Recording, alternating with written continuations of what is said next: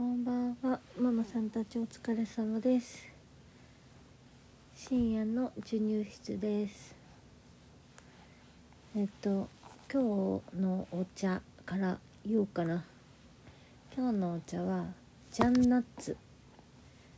これもカルディで買ったんですけどそれのプロバンスシリーズキャラメルっていうやつです。今日はお湯で入れてるんだけどこれ牛乳入れてロイヤルミルクティーにしてもすごいあのキャラメルの香りがして美味しいです。なので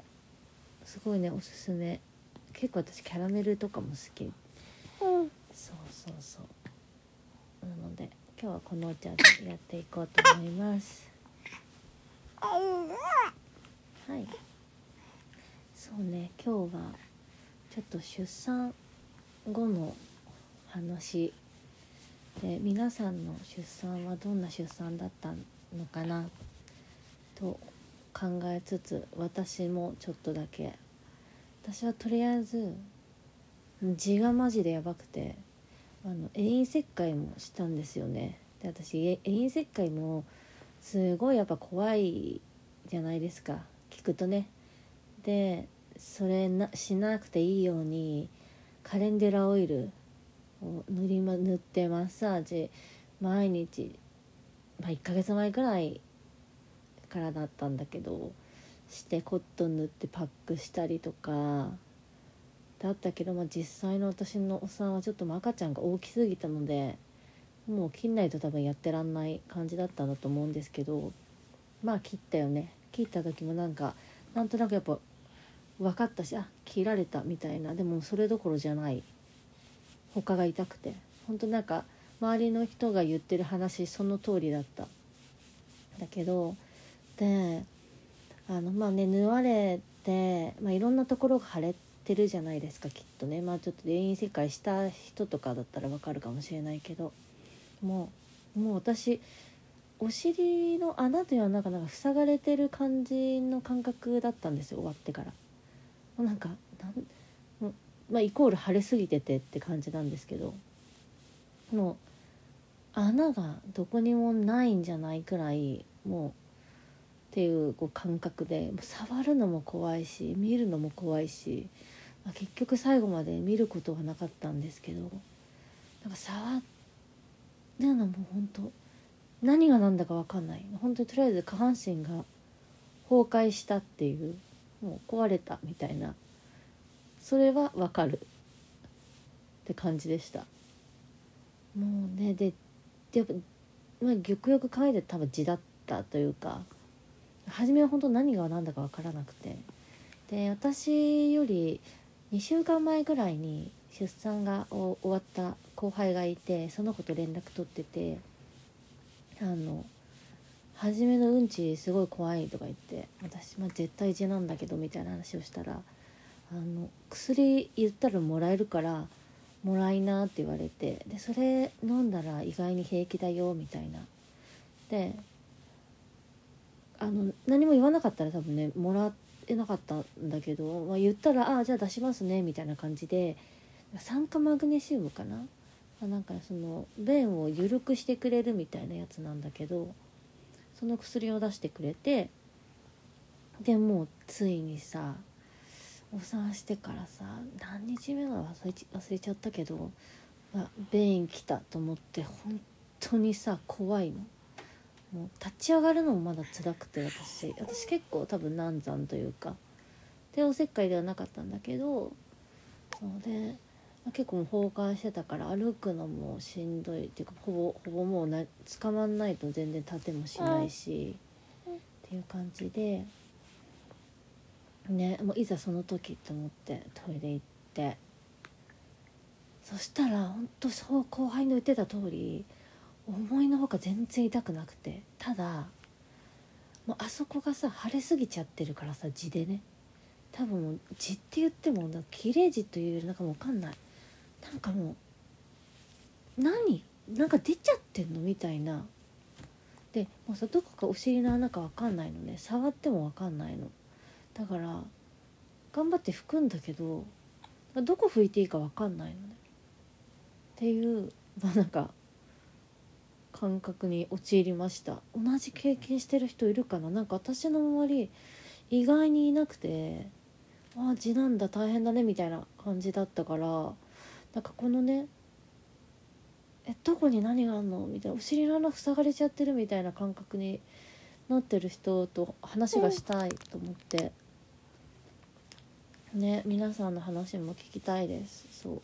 まあでもねなんか何もないからツイッターかなんか作ろうかなと思ってて作ったらまあ今多分まだ誰も聞いてくれてない。自分しかどあのリスナーいないと思うけどいつかねいろんな人が聞いてくれるようになった時そういう情報交換とかツイッターかなんかでできたらいいのかなと思ってます。でもさ本当にさこんなにさいろいろ破壊したのにさ人間の体ってマジすごいよね。結局もうさ1ヶ月ぐらいしたらまあある程度は肉体的にもさもう治ってて、まあ、傷口がね痛かったりっていうのはあったけどでもまあ、まあ、大体ほんと2ヶ月2ヶ月くらいでも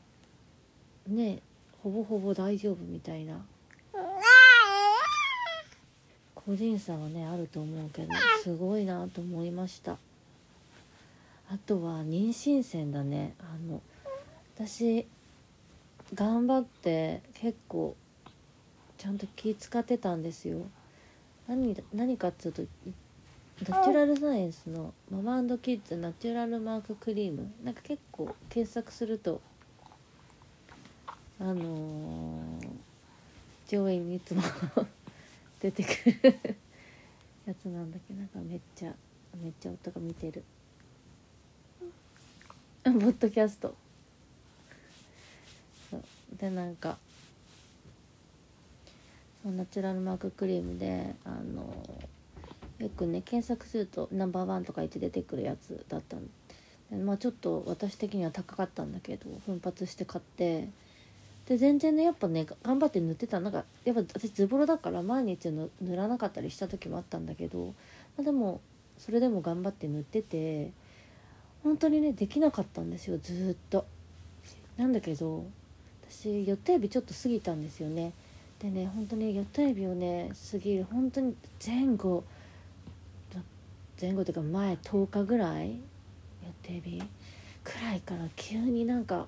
お腹がめっちゃかゆいなと思って。でなんか妊婦さんとかって結構そのなんか妊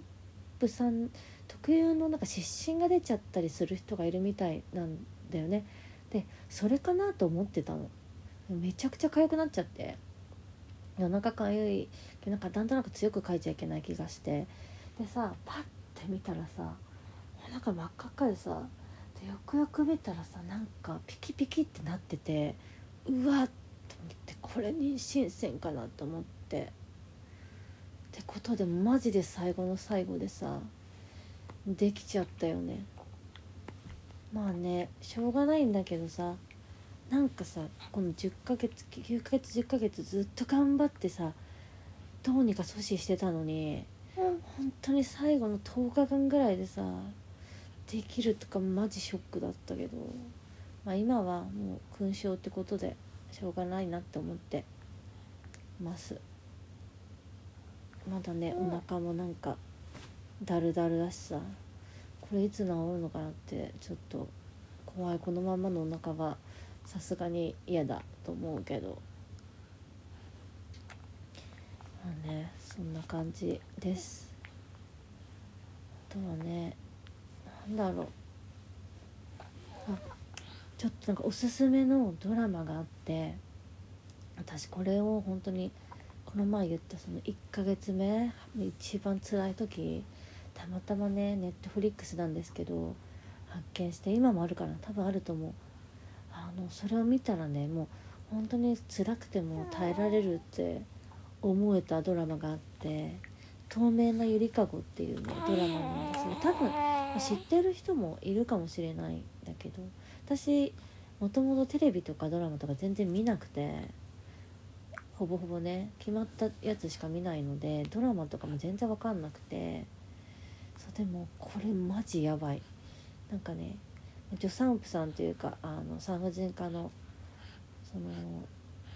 まあ、看護師さんと産婦人科の話なんだけど、まあ、いろんなねこう赤ちゃんが出てきたりとかお母さんだったりとか。のねあの出来事がいろいろドラマの中であって結構悲しい話とかもあってもうね今までね私もともとすっごいなんかなんだろうもうすぐ泣いちゃうっていうかこう感情移入をすごいしちゃうのででももうねやばいね。やっぱ自分の子供が生まれてそういう子供のドラマみたいの見るともうなんか10倍ぐらいもろくなる。私もうえんえん泣いてさもう涙ポロポロ。でもなんか別にねそれをね見たからなでも本当見たからなんだけど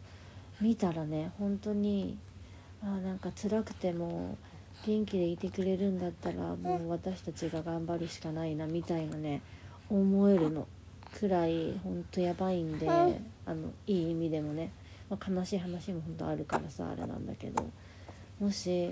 よかったら是非もう授乳中でもいい。私授乳中に正直見てたんですけどおっとちょっとちっちゃくしてね。そうでも本当にこれはおすすめ。是非ほんとしんどいと思ったらしんどい時に見てくれた方がなんかいいかも逆に。おすすめです。ぜひぜひ見てみてください。まあ YouTube いや YouTube じゃない。あの Netflix 他のやつはあるかちょっと分かんないけどオリジナルとかではないはずだからもともと NHK とかでやってたやつかな多分。なので見てみてください。うね。今日もね全然飲んでくれなくて。こんな感じで。もうちょっともう一回。私がちょっと喋っちゃって覚醒しちゃったのかな。よくないよね。なんか なんか謎の動きして私のなんか手をめっちゃ食べてるんだけど。そう。ということで今日もねちょっと短いけどこんな感じでまたあの次の授乳タイムにお会いしましょう。ありがとうございます。